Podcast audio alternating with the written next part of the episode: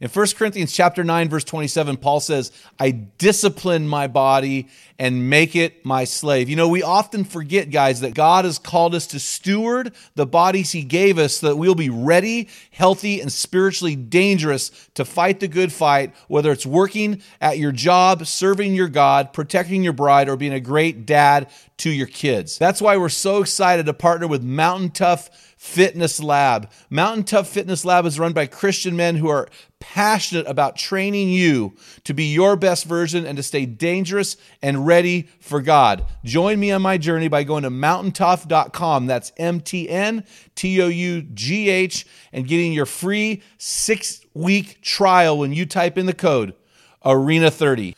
You won't be disappointed. Stay dangerous.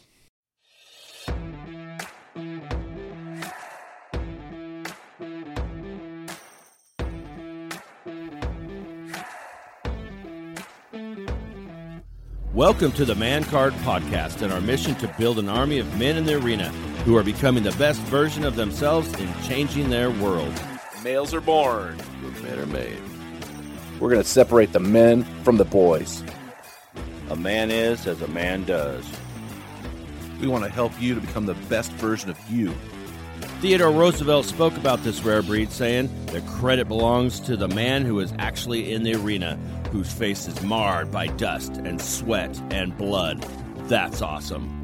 The man card belongs to those protecting integrity, fighting apathy, pursuing God passionately, leading courageously, and finishing strong. A man is as a man does. Enjoy today's episode.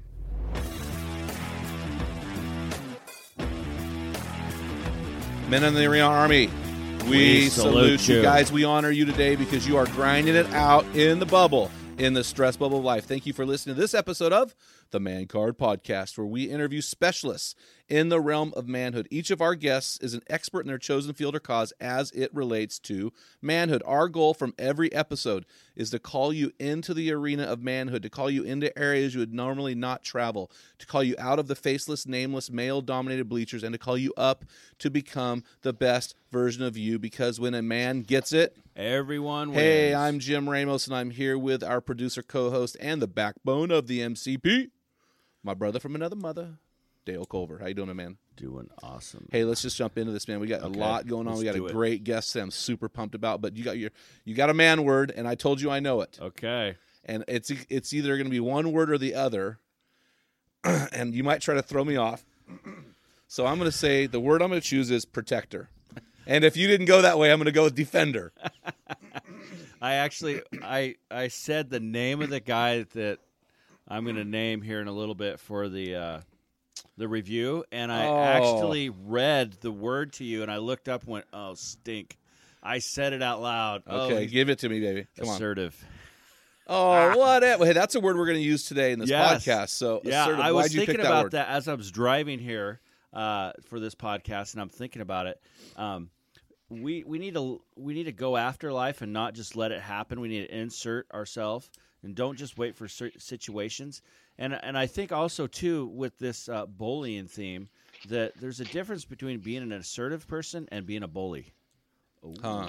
Oh, you think so, huh? I do. Well, we're going to find out in about 15 minutes when we interview our guests. You're- So, I I feel like you're bullying me I'm not right to now be a your spoiler. posture. Oh, I'm not posturing. You totally. Uh, just just that I'm standing over you, like leering down your uh, face. Your shirt's gonna bust open. By the way. it is a little small, it, but it's got that stretchy material. So I'm like, I think It's I've lost stretching enough a weight to use lot. it. That's a lot. I feel of like like I stretchy. feel like Jean Claude Van Damme. Yeah, you look like him too. It's the hair. I look like a, a yeah. I Look, he's got hair and he's handsome. So that's the difference between he and I. I meant on your back.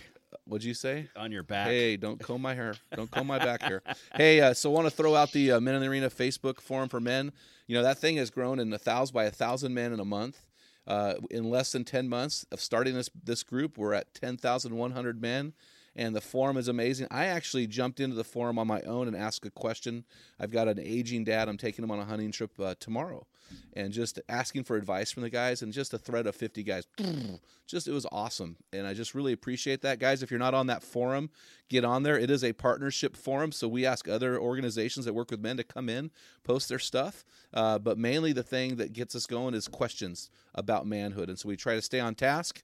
So if you're posting things that are would not like on task, Yeah, we don't like to. accept those. So Stuff that's um, going to build some uh, unity. Would yeah, so politics, all this stuff that gets people frustrated, we just want to avoid that. Focus on the deep topic of theological issues. Yep, Yeah, not really. No, no, I'm saying you, we can we can do without the Hey, deep. talk to your pastor about that. yeah, exactly. We This don't care about your healing room at your church. We want to focus on all kinds of men. So, Yeah. hey, speaking of that, uh, we've got some great reviews. I had a guy reach out on the Men Arena page, and he's adopted two children, and he said I wouldn't have done that without listening to your podcast. And then, uh, pretty cool. And then you had a cool review. So you want to read that review that you got the other Oh, day? you want me to read the review? I could Yeah, read go the for it. Just- yeah. Well, this So is if you- Larry Boyd. This was pretty cool from Larry Boyd. Hey, Larry, hit us up. We want to send you some good stuff. Swag. And uh, he said he found this podcast about a month ago, started listening as he's traveling to work, and uh, it found it to be uplifting and helpful, encouraging. That and, and it was encouraging that to know that other men are in the middle of this stress bubble life and Yeah, they're surviving. they're thriving. the Men in the Arena are Yeah. thriving. And so he purchased Jim's newest book, joined the Men in the Arena Facebook page, and uh, he's encouraging his, his sons to start listening. And uh, he also just wanted Jim to know that he grew up listening to Schoolhouse Rock as well. And I'm so- just a bill, Yeah. and I'm only. You know, somebody randomly sent me a text with that song on there. The little bill rolled up at the what? I'm and I'm sitting here at Capitol Hill. Anyway, I thought, why would they send that? And I realized we talked about that in the Yeah. podcast. You're like this is random. so yeah, so Kinda really you're appreciate singing. you mocking me, uh, but I, Yeah. I receive it, baby. Okay, We were told not to sing anymore on the podcast I'm a few just a guys. bill. We don't care. They're jealous. Jealous. They're jealous. That's hey, a song I'm too. really excited about our guest today. Uh, I read his first book. Uh, it's 10 years now, the anniversary of No More Christian Nice Guy.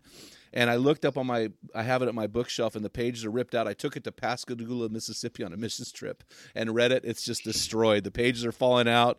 So he's got a new edition of that book coming out for 10 year anniversary. I'm going to pick that up, and that's fun. But we have Paul Coughlin on our show today, and uh, he is the founder and president of the Protectors Freedom from Bullying, and then Courage and Character for Life, an official ministry partner of Association of Christian Schools International, working to reduce adolescent bullying in schools and in the workplace.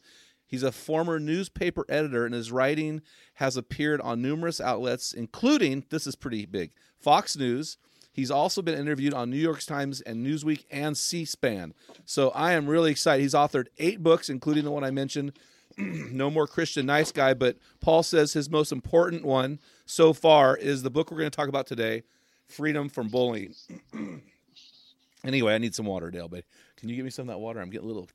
so, hey, uh, his accomplishments: he's helped inspire more than 1,000 students per year to publicly apologize for bullying and related behavior. Not speak to, but to have these students actually get up and apologize. His passion, of course, is fighting bullying. He lives in Sunriver, Oregon, with his beautiful wife, Sandy, of 27 years. They have three children two boys and one girl. From your book, I know one is Garrett and one is Elliot. What's your daughter's name? Uh, her name's Abby. And how old are they? Uh, 26, 24, and 22. Okay, so you're yeah. I've been married 26 years, and I have three sons, 24, 22, and 20. So we're right in there, in the same round. We're on the other side of the bubble, huh? Yeah, that's right. And we're the same age. Uh, Yeah, I noticed that. Did you graduate high school in 1984? I did. Oh, yeah. best year ever. People say, "Well, how can you say it's the best year ever?" Well, we had Cindy Crawford was graduated that year. We had Van Halen's album no, uh, 1984, and George L. Orwell wrote a book 1984. So, I wonder, does any other class have that? Uh, that's a good point. good point. Where where'd you go to high school, man? Uh, Glencoe High School, at Hillsboro. Oh, roll Hillsboro, Oregon. tide, roll tide. yeah, captain of the soccer team, all that kind of stuff. oh, baby, that's cool, man. So you were there, and Rutschman was there, or when? Uh, no, no, no. What's his name? He's at Tigard now. What's that coach? Uh, Oh. we, we had we had a lot of them. I can't remember, man. Well, hey, it's great to have you on the show. And and Paul, what I'm going to do, I'm just going to warm up the juices. I'm going to throw you right into our rapid fire round. Are you ready for this? Uh, yeah, let me let me stretch. Okay, you better do that hammy stretch, man. This is going to get 52 years old. You don't want to blow up a hammy, Yeah, that's right. especially a, a Okay, I'm- soccer guy. You're used to running, but at 52, Oh. man, I'll tell you what. I don't know. Yeah, I don't play it anymore. I'll tell you that. Goalie. Too many injuries. Play goalie. Uh, that's right. oh. Anyway, I, I did. I played with our youth group one time. My wife about ten years ago. My wife said, "Don't do anything stupid," and I uh, caught a pass for a touchdown. And while doing so, I broke a collarbone and three ribs. And and uh, and it, it was not pretty at home. I had this really tight, you know, Under Armour shirt on. Couldn't get it off. Yeah, it was ugly. So um, after that lack of mercy, I, I realized uh, I need to just stop playing sports. So. so anyway, hey, here are the here are the words, man. The first one here, uh, just use this word in a sentence. Any first thing that pops up in your head? Protectors.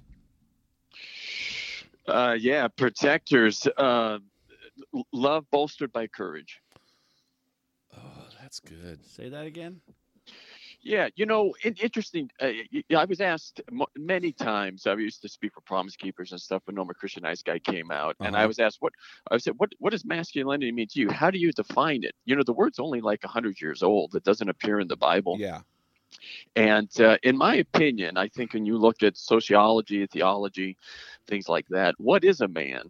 And I think ultimately, in its most noble form, uh, a man is a protector, and a protector is someone who loves others, and that love it, it's bolstered by courage. It's not just kindness; there's toughness there as well. Yep. Well, our friend Ryan Michler has a podcast called The Order of Man. He says men are protector, presider, and provider.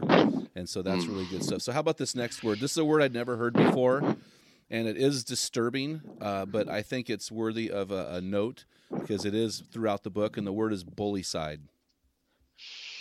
It's children taking their lives because um, a death of the spirit.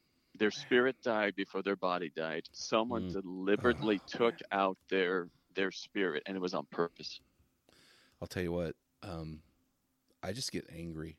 Maybe that's a wrong emotion, but I just get Nope. I can't stand. Um, I don't know if it's right to say I can't stand bullies. Let me just make that I can't stand bullying. I don't understand it.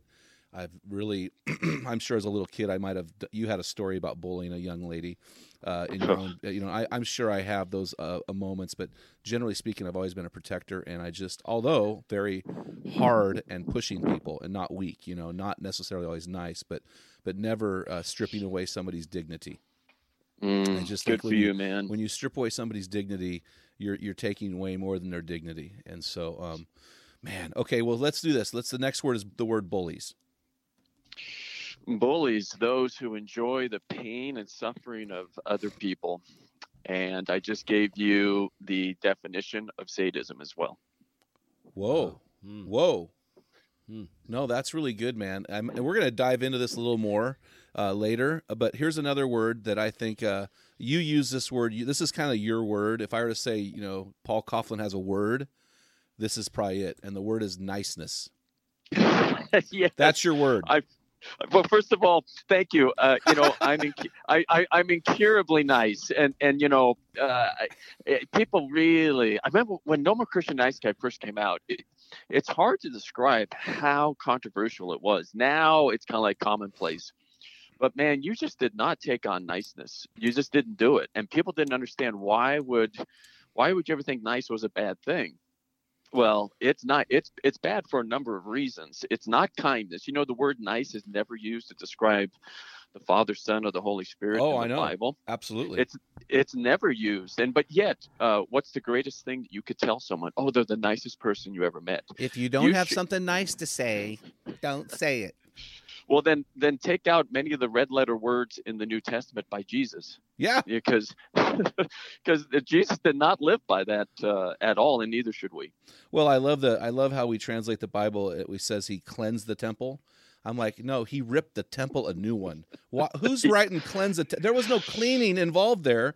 He was jacking things up and taking names. But what we do is a we go ahead. It, it was a premeditated act. He actually Yes. made the whip ahead of time. He made it ahead of time. Yes, Yeah. yes. Anyway, Yeah. so I just love, uh, and and I think part of what we do with the Man Card podcast is we attack niceness on a regular basis.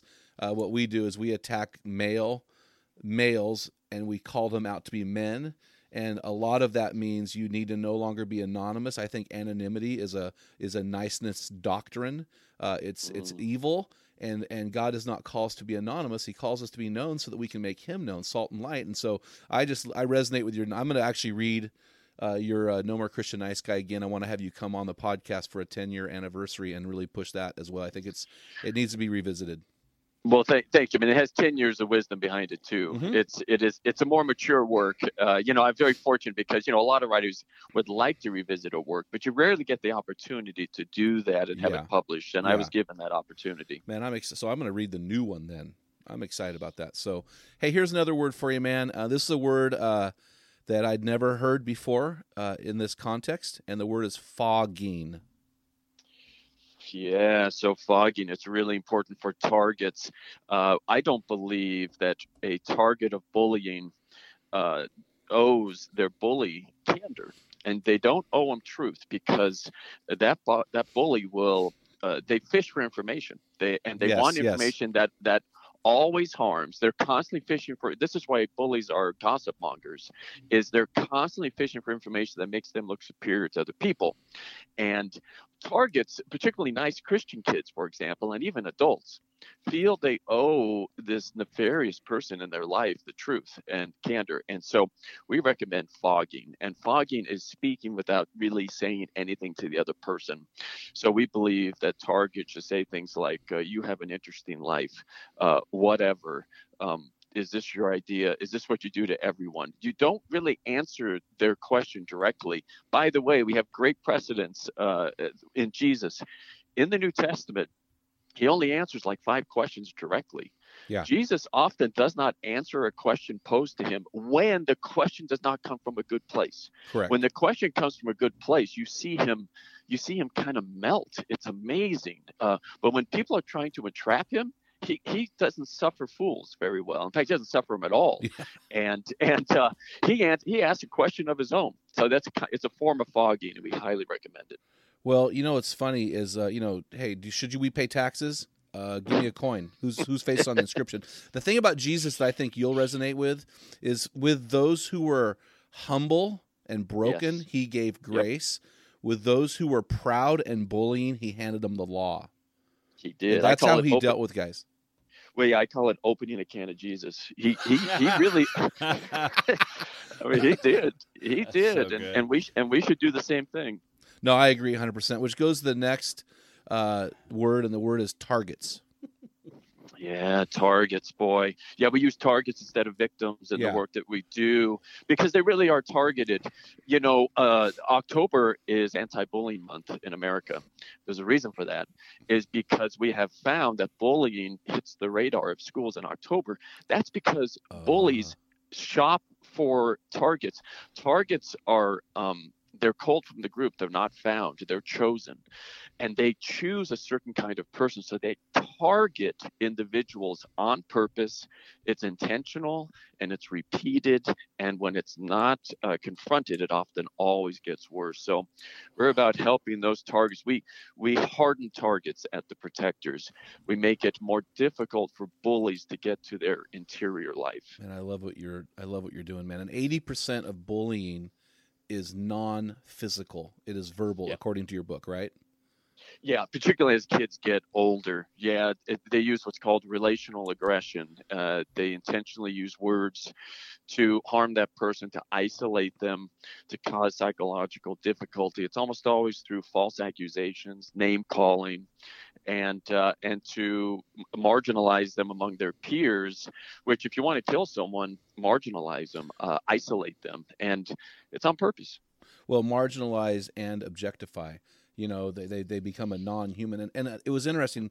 We won't talk about this type of target, but a lot of the targets that you talked about in your book, and I just go back to my young days, uh, you know, and the kids that got picked on, they were uh, kids who couldn't help themselves. They were uh, students with Down syndrome, or they were on what we would call nowadays the autism scale. Uh, Yep. You know, they were kids that had. So I had a girl in my youth group, and in fact, I wrote a book for youth ministry. And the, the title of the book, I won't use her name, but it's "There's Always an Angie," and it's about this girl in our book in our in our youth group that was picked on at school. But the youth group, she would come, and it was hard to have her because she was so high maintenance. But I realized that Angie was in my youth group for me, not for her, because she couldn't change. She didn't have Well- the ability to have massive change because she had dis- you know learning and mental issues. Uh, she sure did. You know, the number one group of kids who are bullied in almost any youth gathering, by the way, including Sunday school, Yep. including youth group, are going to be physically, mentally challenged uh, children, Yeah. most of whom have no relationship to the bully. So it's not a matter of miscommunication or misunderstanding. Yeah. That that person who bullies them knows they're, they're just an easy score and that they can score points off of going after that person and, and to harm that person. And and you know better than I do, given the work that you have done, that what do those kids need? They need a protector. They need someone to intervene on their behalf. Absolutely. I mean, that's a game changer. And so, you know, what we're going to, so those types of ch- children, students will be difficult to, difficult to address in this podcast, but I really want to address uh, those students that, that can uh, harden themselves and can offer, as you said in your book, a more quote muscular approach. And so I do want to dive into that. But before I do, man, can you take a few minutes, Paul? I mean, we've never talked before. Well, we talked once before, but before today, this is our second time. Can you tell us your story, your personal life, uh, hobbies, things you enjoy, anything else, so our leaders can get a feel for who you are as a man? Oh, let's see. Okay, so uh, three uh, three kids, been married to the same woman for 27 years. Uh, one person, kind of unusual in ministry. Yeah, thank you. Um, yeah, you know, wrote a book a number of years ago. No more Christian, nice guy. Uh, spoke with Promise Keepers and stuff like that. It kind of put uh, me. I just kind of fell out of the sky. I'm just the average guy who went to church, and I I finally had enough. It's just like, come on, I can't take this message anymore Yeah. uh, of uh, to men, and I thought I thought this is this is just killing men. What what I was hearing in many cases, kind of death by a thousand sermons type of thing. And so Yeah. um, so I I uh, I thought you know I'm going to try to change it, and and I wrote a book, and it it you know the neat thing about the book uh, is that it it resonated with a lot of different people. It resonated with uh, people who I would say to be uh, pretty liberal and people pretty conservative Wow. across racial lines. Um, it it there's many like for example Catholics. I got a letter from a young man in Czechoslovakia, a Catholic guy who who um it gave him the courage to ask the woman of his dreams to marry him. Thank goodness she said yes. And uh, so there's just there were a lot a lot of success stories there, and so um, really really pleased to have been part of that important work. And so uh, you know fast so I do a lot of speaking across the country, and I got a platform and and then I would one thing I noticed you guys is I would talk about justice and men being protectors and and because man you ask a little boy for example what they want to be hmm and they often when they're young anyway before we beat masculinity out of them Yeah. um, uh, they say you know i want to be a firefighter i want to be a police officer Yeah. they, they they have this hero and women have the heroic impulse as well i'm not i'm not saying they don't but boys tend to have it more and Yes. i think they're wired that way they're Absolutely. wired that way so and i think as long as we honor that and that that uh, the Greeks called it thumos. Uh, it, it's an inner fighting spirit, and when we honor that, and it has to be seasoned, it has to be wise. It needs men to move them to where because that that same spirit can go feral. And so what Yes. we need to do is we need to make sure that it that it that it's a blessing, not a curse, because it has been. It's both a blessing and a curse. Uh, the masculine spirit can be both, and so we want it to be uh, obviously uh, loving and helpful. So anyway, I went into all that kind of all that, and and then I just remember speaking to men about being protectors, and you could see their chests get bigger in a good way, not Yes. an arrogant way.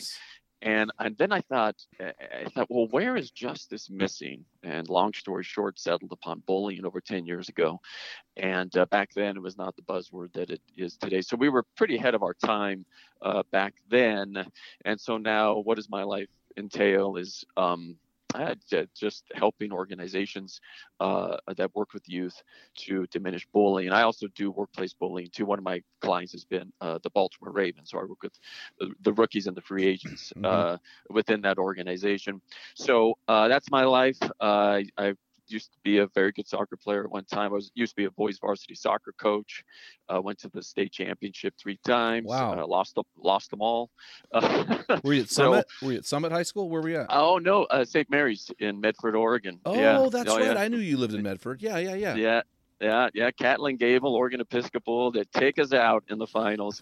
and um, anyway, but it, it is a thing to get there. We were we it, it was a it was a real pleasure to be a, a, coach of young men. I sure enjoyed the fraternal. In fact, that's the thing I probably miss the most now. I'm I'm, I'm done coaching, but uh, it's that fraternal nature of working with those young men and laughing with them. You know, C.S. Lewis said that uh, there's nothing like the sound of male laughter. And when you're, you know, when you're sitting with your players, usually after practice and stretching and all that, and you're just laughing, I, I tell you, I miss that. Uh, I, that's like a nutrient uh, in in in my life, and so that's my life. And then I went into bicycle racing after that. And, um, Ooh, road yeah. or mountain?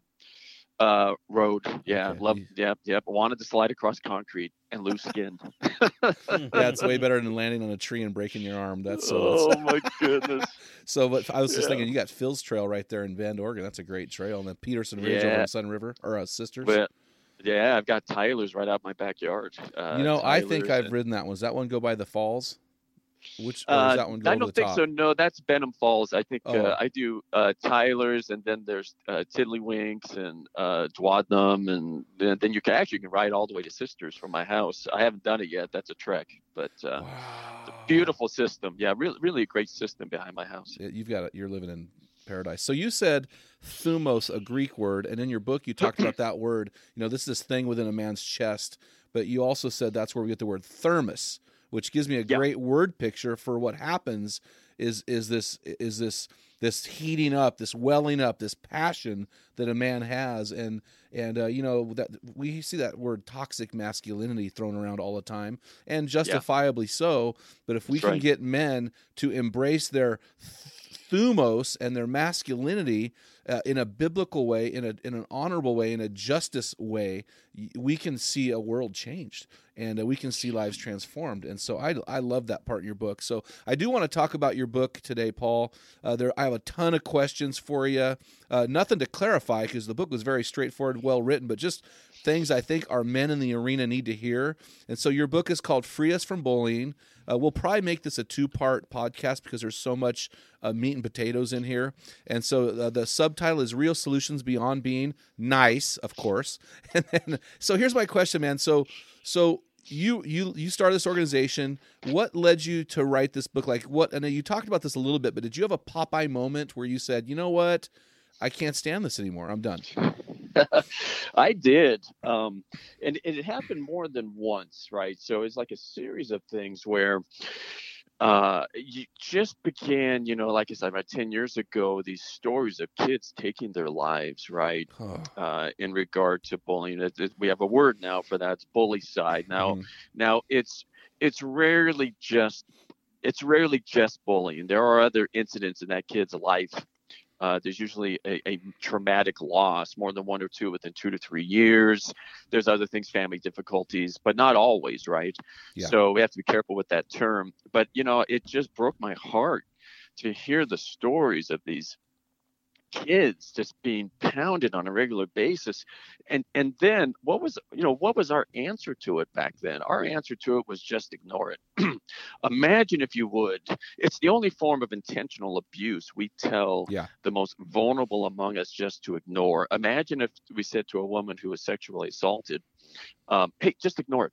Pretend it didn't happen. Rise above it pretend mm. you're bigger than the person. Yeah. Um, that would be cold hearted and rightly so. But that's what we're saying to targets, millions of them a year. And you guys, I think one reason why we do that is we don't know what else to say. Um, we really don't think there's a way out. But there is. There is a way out uh, through this um, complicated theater of bullying. And I'm glad to say that we've been helping uh, well, tens of thousands now uh, find uh, their way through this difficult time in their life. Well, I, I really appreciate and admire what you're doing, Paul. You know, I'm pretty fortunate. My three sons never were uh, victims of bullying, never bullied other I shouldn't say never because I don't know their secret life, but mm-hmm. we're never they were always known as good kids and and I had told you before the podcast, I was your prototypical potential for bullying. I was a, an athlete, an all-state football player, all-state baseball player and I was that guy that could have been the bully. But when I was younger, my brother was younger than myself. In fact, his birthday was yesterday. My sister was younger than him. Both were younger, smaller, uh, physically weaker, and had uh, learning stuff going on. And I remember as a young kid, my dad said, "You don't ever fight, but if anybody ever hurt your brother and sister, you go after them." And my first kid, I bloodied his nose, was four years old. He he uh, he hit my brother and that was not going to happen. And so I became this protector on our school. And so we didn't have bullying at our school because it was not tolerated. And so I really have become this guy, even as an adult, Dale, right? Would you affirm me here? Anyway, just can't stand the bullying because I think that God has not called us to lord it over the weaker or the powerless, but God has called us to protect those who are weak. And so I love what you're doing. So, um, on page 30 of your book, Paul, you said uh, defining bullying. I'm just going to go back and define what you've already defined. It's the deployment of repeated superior power against another child, deliberately intending to harm that child for no justifiable reason. Uh, uh, man. And then you went on to write most of the time, I'm getting fired up just reading this. Most of the time, it is verbal and designed to harm a child socially through humiliation, isolation, and the threat of further abuse. And you said on you said later uh, earlier in page 13, bullying is pleasurable, it's delicious. It's a mountaintop experience as you stalk, trap, and corner your prey. Wow, I mean, you, we call these kids, we aren't calling them victims, we're calling them targets. But in the mind of a bully, they are more like prey. Would you agree with that? Oh, they they are prey because again they're called from the the group. A bully is not looking for a fight. A bully wants to overwhelm. So what they do is they look for a kind of kid that they are pretty sure will not push back. Yeah. And you guys, here is the really sad part. You know what that kid's going to be? It's going to be that nice Christian kid whose parents told them, you know, to always turn the other cheek. Yeah. Let me just say, let me we could spend an hour on this one. Let me just say that that portion of scripture has nothing to do with a fourth grader being bullied on a playground. Mm. you put that in context, what Jesus is saying there, it, uh, it's in Matthew mostly. Matthew chapter 5, saying, verses 38 and 42 through 42. And what and and he he finished that's one of three examples that he gives and they all have legal consequences. What Jesus is saying to his disciples, he's not talking to a fourth grader, okay? He's that's key. That's be, key. If, if you're going to be my disciple, um, he wants you to have a generous spirit. That's what he says at the very end of that scripture. Don't make the law the um, the everything. It's like, well, I, the law is what I'm going to always appeal to. He says, no, if you're going to be my disciple, I want you to go beyond the law and I want you to have a generous spirit. And let me give an example. We've all been camping, right? Yep. And we've all been in a campground, and there's that one guy in the campground who's going to run his generator till 10 p.m. because he can, right? I hate when so Dale make... does that. yeah. because it's his right. He has that right. Yeah. And he and he will do it till 10 p.m. and, and make everyone else miserable. Yep. Jesus is saying, don't be that guy. Don't make the law that your your final um, uh, measuring stick as to right and wrong uh, so yeah, so our children were not given to us to be the plaything of other people. Uh, and this whole concept that somehow when you become a Christian, you become an honorary pacifist. I don't know where that comes from, uh, but there are many, many Christians who, oh my goodness. Well, anyway, I don't adhere to that. I don't adhere to that. I don't either. Anyway. And, yeah. Well, you know, so I have a question for you, and this is a scriptural question. So I've always taken that verse. I am not a pacifist. Uh, I am not a guy who um, I usually, generally speaking, don't get into fights or people don't want to mess me because I'm a big, strong guy. So I've never really had to deal with that component. But I've always looked at this because I've tried to justify this passage in my brain without making me an impotent, weak man. And I've always mm-hmm. taken this as okay, if I'm going to be persecuted for my faith, yeah. I'm going to take it. Jesus took it. I'm going to take it. If I see the weak and powerless uh, uh, harmed, I'm going after somebody. If I am personally attacked, I will defend myself with force. Am, am I off in that thinking? Uh, talk to me. No, I, I, not not at all. Um, I do adhere to that as well. If someone's going after you because of your faith, particularly in First and Second Peter, we have reason to believe yeah. that you know we're, we are supposed to accept that. Uh, I'll tell you that a hardly any children on a playground today are being persecuted for their faith. Rather, they're being persecuted for the shapes of their ears, yes, for the way they walk, for the color of their skin, for maybe they have a lisp. The list goes on and on, right? it has it has yeah. nothing to do with their faith in any way, shape, or form. Also, too, our word for violence comes from the concept to violate, and I don't believe, yeah, so I don't believe that in defending one's God-given dignity, value, and worth, and defending another person's value, dignity, and worth, is violating the other person, in as much as it's not an inordinate response to to a kind of policing force. So I don't think it's necessary. We're not violating another person when we defend our value and we defend the value of another person. That that is so good, and that that right there, reading your book, that got me fired up because the book became to me this this book about protecting instead of being passive and pacifying. And you know, uh, and I realize that uh, this book is a little controversial in, with people in this uh, with this niceness doctrine of their faith. In fact, you wrote let's let's unlock that uh, can Pandora's box here. Uh, you said though God hates bullying most Christians do not. And then you went on to say, we must transform passive witnesses into courageous protectors. And then, so to me, what's the difference between a peacekeeper and a peacemaker, uh, a courageous protector and a passive bystander? I just, I love this. I think it's true in the church. I have reasons why I think uh, it's Yeah. taught, uh, which we won't get into today. Uh, but but what what is there to you between a peacekeeper and a peacemaker, uh, a passive bystander and a courageous protector? Boy, I tell you what, yeah, Jesus said, Blessed are the peacemakers, for they should be called children of God. And that term actually comes from a, it's the only time that term is used in the entire New Testament. It actually comes from uh, the life of Roman soldiers. It is those who actively bring conflict to an end. So it's not people who just avoid conflict, it's people who act actively bring it to an end, which includes a kind of policing force. Yes. So Jesus is saying basically, blessed are the the police officers who keep the peace, and sometimes you keep the, the peace through aggression, uh, as long as that aggression is not inordinate, uh, because it defends the weak and the vulnerable and the broken in spirit and the shackled and the others who uh, we are told uh, that God has a special place in His heart for. So That's so good. um, well, and then I would just say roughly too, or generally in regard to this niceness. You know why many of us are nice in church is that uh, we're cowards. It is often Yep. cowardice in disguise, uh, but Yes. it's so it's so shiny, and it pays. It really does pay to be the nicest person uh, another person has ever met. Uh, nice people, you know, they give us great recipes. They give us the weather in the morning. Um, they will never stand up to injustice. I'll tell No. you that. They just don't have it in them. And so if someone says the nicest person you ever met, I would say, yeah, they're probably pretty unreliable, and uh, weak when- and soft and passive and impotent. but they're rewarded for that that behavior. And we don't see any of that really. We don't see that in Jesus. We don't see it really in his disciples. You don't see it in the book of Acts. Um, you see goodness, not niceness. The the two are very, very different. Okay, I'm going to get back to that in a second, but I'm going to quote you uh, on page 78 of your book, and you wrote this.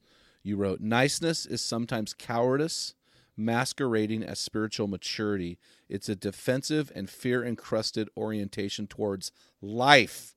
So not events, but life, and that, and that's what you're just now saying. You're saying, hey, this niceness goes way beyond being nice. Uh, this uh, a peacemaker. What I have found, Paul, maybe I'm wrong here, but a peacemaker often will he will often bring start conflict to bring a Yep. conflict to an end. So he's not afraid of conflict, but he's about ending conflict. Where a peacekeeper, and I see this in the church all the time. In fact, there's a church here in town in recent days. They're sweepy. They sweep issues under the table. So we don't want to have, have, bring out issues. We're going to be peacekeepers in our church and sweep the issues under the table and hide them. Where peacemaking would say, no, there's an issue. Let's get the elephant out of the living room and let's deal with this. And so, And you know what happens with those those peacekeepers? The weak always suffer. The Yes. weak always Oh, suffer when good. leadership is negligent, or, or in this case, what you're talking about, really derelict in their duties and responsibilities. The weak will always be harmed in situations like that. And and our heart should be with the weak. Uh, Yes. They've got it. They've got it harder than other people. You know, uh, the Book of Proverbs and Psalms tell us um, uh, to do the right thing when it's within our power to act. There's some things we can't do. We don't recommend people standing between the Bloods and the Crips, right? Yeah. And say, stop it. I mean, there's a lot of weapons involved, right? Um, but, you know, Yeah. most of us have the power to act on these things. We just don't have the courage to act in these situations. That's so good. Well, you talked about goodness and niceness. And if I remember correctly, in your book, No More Christian Nice Guy, I'm going back 10 years now, you talked about a description of Aslan the lion. Do you remember that in your book? I Was that your book? It Help me. Tell Yeah, me it yeah, was your yeah. book. It was. It was. tell me about they- the, tell me about goodness versus niceness, and then the description of Aslan in the in the Chronicles of Narnia by C.S. Lewis. Yeah, yeah, you know, he and, and you know, Lewis did this on purpose too. I mean, he uses Jesus. I mean, who represents Jesus? A lion. What is Yes. a lion? The universal historic symbol of courage. Yes. And uh, so he does that. To, and uh, honestly, do we really see Jesus that way? I, I think we would. If, if I honestly, I think the evangelical church, if we were to redo that book, we'd make Jesus a cocker spaniel. You know, like a cocker spaniel just never met anyone he didn't like. A like labradoodle. a labradoodle. He would just roll over and play nice all the time. But Yeah. you know, C.S. Lewis knew better. He Yeah. knew better, and he also served in a war too, so he understood side of evil that Yeah. most of us have not. Well, yeah. So I think it's Lucy. The I can't remember the exact character, but ask as Aslan is walking away, is is is he nice? And and uh, uh, the character is told, no, he's not nice. He's good. Yeah. And there's just a huge difference between niceness and good. And you know when this becomes important to people is when the chips are down. So right now there's people listening, they don't really care. They're like, yeah, you know, it sounds theoretical to me. It doesn't matter. It's not putting money in my 401k and all that sort of stuff. But it's going to matter when the chips are down. It's Yeah. going to matter when your wife cheats on you. It's going to matter when your kids are hurt. You're going to want someone to stand by you with guts and a backbone. And I'll tell you, that won't be the nice people in your life. Just won't be. Well, no, what I have found is these. Well, you know what? Before we before we get into this, I'm fired up. Let's hear from uh, our sponsor. We have a short break. Hear from our sponsor. The Man Card Podcast is a 501c3 nonprofit organization that's building an army of men who are becoming the best version of themselves and changing their world. The war to change your world is epic. Every battle counts and every man in the arena matters. So get in the game by joining our closed Facebook forum for men called The Men in the Arena. There, you'll lock arms with men from all around the world who are stepping up as their best version. What is a man? What does he do? How does he live? When does he know when he's crossed over from male to man? The lines defining manhood have become blurred, and guys today are more confused than ever. That's why I wrote the Man Card Five Characteristics Separating Men from Boys. Guys, you're going to love this book.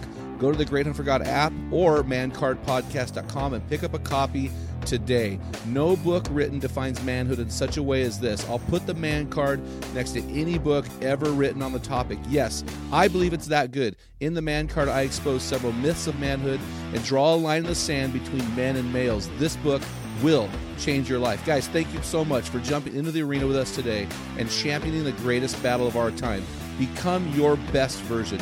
Join the fight to change your world because when you get it, everyone wins. So when, when I hear this niceness creed, this niceness doctrine, you know, this is these are the guys we call them uh, men in the bleachers, or they're not men, they're males in the bleachers. They're anonymous. They're not engaged. They're not willing to step out of the bleachers and get in the arena. They they get in the stress bubble and they just feel like if I can just disappear, nobody will notice me and I'm going to get through this thing okay.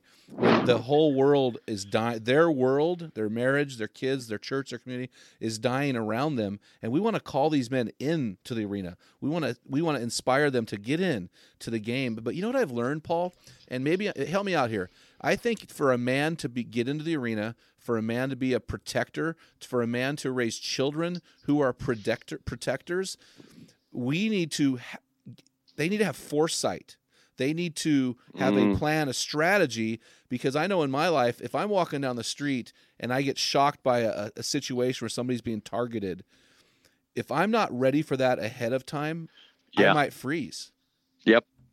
And so Oh, you were yeah. so right. Hey, listen, I was that guy. I wrote this book because niceness was killing me. I was the Oh. bleacher guy. I was the bleacher guy, and this is what got me out of it. And I'd love to speak to what you just said in just Do a it. second. But the thing that woke me up is, uh, well, you know, I read John Eldredge's Wild at Heart, and that was an amazing book that kind of woke me up. And then I read a I read a book by Elton Trueblood great Quaker thinker Uh-huh. called the humor the humor of Christ. Oh. And it oh, and in this book, I uh, he basically says unless you admit that Jesus was being sarcastic at times, the, uh, his statements don't make sense. So I was kind of woken up by that, and then I came to a kind of an epiphany. And the nice nice Christianity is about as boring as you can get. And Yep. I thought I thought to myself, this can't be what it's all about. This can't be just a nice morality tale, right? Where I just avoid this and do this and smile this and attend for two hours and then drink weak coffee afterward at church and away you go type of thing, right? It, it, it has to be more than this. And if it isn't, I don't want to be part of it. Yeah. I, I just, I don't want any part of it. So I was just bored to tears in church, given the nice script. And then I started seeing the real script. I started seeing the, this more dynamic Jesus. It's like this dude. You know, there was a time I thought when I was under the niceness spell, I Mhm. thought, oh my goodness, we only got three years of Jesus's uh, public ministry. I know we have when he's 12 and all that, but Yeah, by and large, we only have three three years of his life, right? And that's when I thought he was a nice guy. Now, when I realized what kind of guy he was, it was a very different answer. I said Yeah. to myself, how did he survive three years? This guy is a walking ball and he's a fight. He's a dervish. I mean, this guy just like, particularly in Mark, he well, his own family tried to seize him because they believe he's lost his mind. Totally. That's what they said, right? So this guy is a force of nature, and I'm like, I can follow that guy. He is inspiring. He's interesting. So anyway, that's what got me off the bleachers and onto the the battlefield of life. In regard to doing the right thing, you're absolutely right. What we do with um, bystanders to help that bystander become a protector, it is proven that if people have a script to follow ahead of time, before they're in a tough situation, they're far more likely to do the right thing. Mm. So you're right. You're talking about foresight. When we can arm people with that wisdom uh, ahead of time, when they know what to say, they know what to do, they've practiced it. In our curriculum, people play the role of a bystander, a bully, and a target. And so they practice that role over and over, very much like the military. Uh, I was not in the military. My dad was, my parents are Irish immigrants, and my dad was in the Irish army. He used to make fun of the French, and I would say, "Well, Dad, at least the French fought in World War II, right?" So, yeah, don't don't don't give them too much grief. Uh, But you know, have you ever noticed, like for example, I've oh, I talked to a Vietnam vet who was ambushed, uh, it, horrifying ambush, and I said, "Well, what did you do?" And he said, "Well, you pushed through the ambush." And it's like push through an ambush. Are you kidding me? If it, I, I would hide behind a tree or rock, a child, right? Yeah, I read that in your book. yeah, because I don't know what to do. Yeah. I have no training as a soldier, right? I'm not Yeah. a soldier, but I could be. And so when people return fire automatically, why do they do that? Because they were trained to return fire automatically, and it becomes second nature. Oh man, that's good. I just think I, I just I just know that um, when my little sister was in high school, right, and she would date a boy, I would approach that boy and say to him, "Listen, you know, my sister's going to do what she's going to do, but if I hear of it because you've been bragging, you and I have a problem that we're going to deal with." And so it was a it was a strategy I had to protect my sister from these locker room discussions, right? And Love so it. and so and I I go back to Jesus and I go, man, you know, his last week, if you go just study the last week of his life, he went after the Pharisees. I mean, he went at these guys. He he they were so fired up at him. He just pretty much focused on their legalism and just went after them. And so he uh, definitely, I think that the Jesus that we put in churches today is blonde haired, blue eyes, 6'2", about 120 pounds, and he carries sheep around all day. But Yeah. real, realistically, Jesus was probably a dark man, five foot seven, thick arms. You know, he probably wasn't the best looking dude. He was just a normal looking guy that went in there with a That's dynamic personality and uh, a willingness to protect and defend and teach the truth. And so, you know, I can get on board with that Jesus. Uh, I can't get on board with um, I call him effeminate Jesus, which is the Jesus that we teach in churches. And and uh, but I think we're getting better. I hope we're getting better. We just need to get the foyer to have uh, no pink in the foyer. Uh, get the flowers off the podium. Put Douglas firs in there. You know, cool that room down to about eighty. You know, about 75, 70, Nah, cool it. Let's call sixty-eight degrees. So the women wear coats and the men are feeling comfortable. And let's stop singing songs that say "sloppy wet kiss." You know, I think that I think that in two thousand, from two thousand to two thousand and ten in my opinion, there were three books to me that changed the game. And I'm going to be really honest with you what those books are. John Eldredge's Wild at Heart. He wrote that in yeah. 2001. David Murrow's Why Men Hate Going to Church. And Paul Coughlin's No More Christian Nice Guy. In my opinion, Paul, those three wow. books were the most monumental books for men. I mean, I quote those books all the time because they were catalytic in changing the mindset of men. And so uh, I really thank you for that book. So, hey, let's go back. Let's talk today about parents and how parents today are parenting their children. You know, today we've heard terms like helicopter mom, bulldozer dad, and and this whole uh, quote if if and this is a quote from your book if you can't say something nice don't say it at all mentality that is prevalent in christian homes today you know, yeah. and you said this in your book bullies eat through niceness doctrine like termites through wood. Instead, they should respond to power greater than they own. So, how do we as parents move away from this, quote, center of the universe participation trophy parenting that makes kids think they're better than they are? In fact, on page 144 of your book, you said American kids are number one at thinking they're number one. so how do we as parents move away from this because uh, i think this is a bully pattern i think this and maybe i'm wrong yeah. here but i think that this this putting our kids at the center of the universe telling them they're number one uh, you know i my son a while back said i'm elite I graduated college. I go, that makes you elite? I don't know, dude. Tell me that makes you in debt. so, yeah, how, how, yeah. how, how do we help our parents to to uh, raise children with a mindset towards others instead of a mindset towards self? Yeah, well, that is a big, big question. And that really goes to the core of changing bullying. Because we're going to change bullying, we have to change culture. To change culture, Absolutely. we have to change parenting. Uh, yes. Uh, parenting has taken in the shorts uh, last 30 or so years. It yeah. really has uh, is very difficult. Uh, what has happened? I've seen it as a coach. I saw it more and more. I I, I was a coach for over 20 something years, uh, almost 10 of those as a varsity coach, and I I, I was very fortunate at the school that I was at. Um, uh, pretty good level of parenting, but I'd run into a hor- I did the math. I'd run into a horrible parent every 3.3 years. I did the math, and uh, and it was almost always a mom. I'll yeah, tell oh, you, because yeah. uh, oh, the oh, dads are nice. Oh yeah, and that they're so nice that they're some of these moms are just insane. I remember saying to one mom, I, I remember saying to one mom, I said, you know, if what you say about me is true, I'm not just wrong, I'm evil. Do you realize you're calling me evil and what I'm doing? I said, I have nothing against your son. He's just not that good, you know, and he's probably, you know, but it didn't say he's good. He's, I, I, just know he's never going to be good. And that's okay. Yeah. Uh, I'm okay with that if you're okay with it, but he doesn't deserve to play more than the current playing time. Well, and here's the other anyway. thing. Here's the other thing is I coached football for 20 years, middle school through high school, varsity for I think 10 almost 10 years, but it's interesting because people describe me as Ramos is hard and fair. You know, I you know uh. hard on the kids, hard, demand the best, but fair and kind. You know, and knowing uh, and but see we live our parents nowadays don't get that. Uh, you and I were separated at birth because when when um, because and I didn't really see myself that way. I got to tell you, I didn't see myself that way. And like a lot of coaches, you're, eh, uh, I, I, I just don't know how. I didn't know how to not be an intense coach. I was an intense coach. Yeah. I wanted to give my kids the best opportunity at success. And so when I I would hear afterward how I was considered a hard nosed coach, I tell you, I never thought I old was. Old school. I just old school. but I was fair. I I would yeah. give kids an opportunity and applaud their advance. You probably had the same payoff. Absolutely. For me, I love to win. Don't get me wrong, I love to win. Oh, baby. But for me, the the payoff is when you see that kid, you know they can do it. You know they can do it, but they don't know they can do it.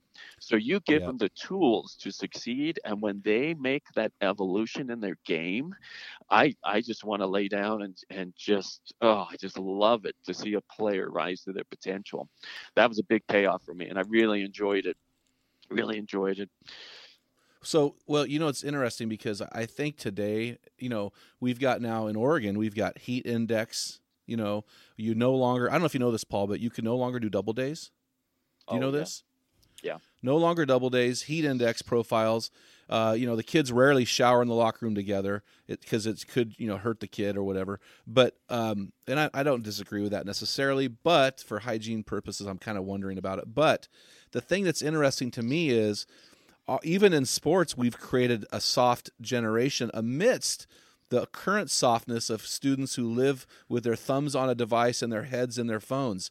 And so I think with a with a coach, you almost have to push a little harder to get them to come to a point where they can actually compete and work through the pain uh, because there is a there is a hard line component to life and to sports and to if you're in the band or if you're on the debate team i mean these things take extra effort and they take uh, somebody who's willing to jump on these guys a little bit in love Well, uh, and there is that. I, I'll just tell you. Let me let me fortify that. It's the word encouragement. Hardly Yes. any of us know what it means.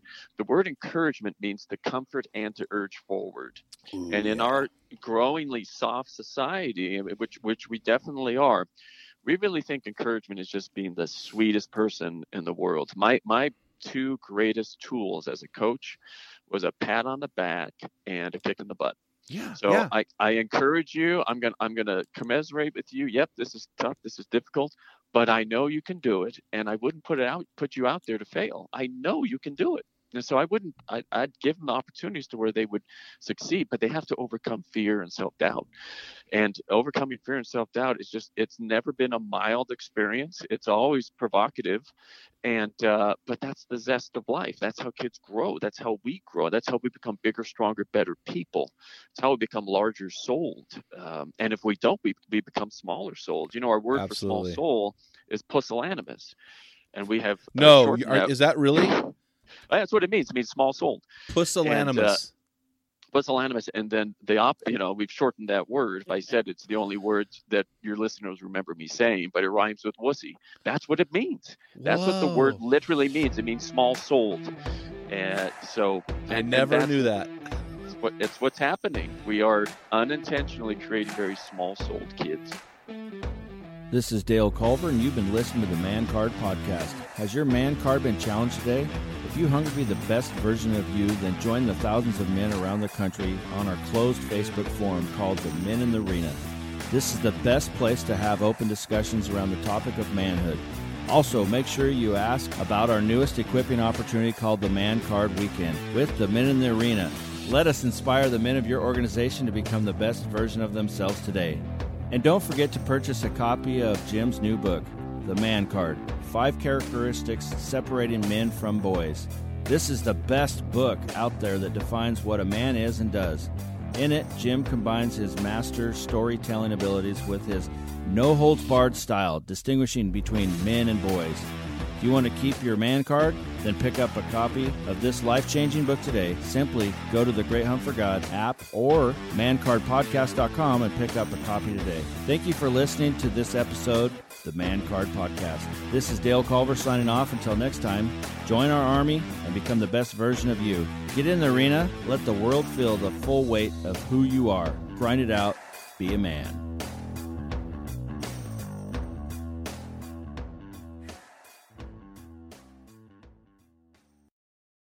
What type of dad are you? Guys, in my 35 years of ministry, I've noticed that guys basically fall into two categories. And in those categories, there are four types of dad or four phases that you pass through as a dad.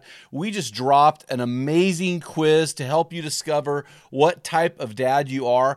Find out what type of father you are and get our custom resources fit to meet the needs and the questions you are asking. Head on over to menarena.org, join 20,000 men from around the world, and find out the type of dad you are.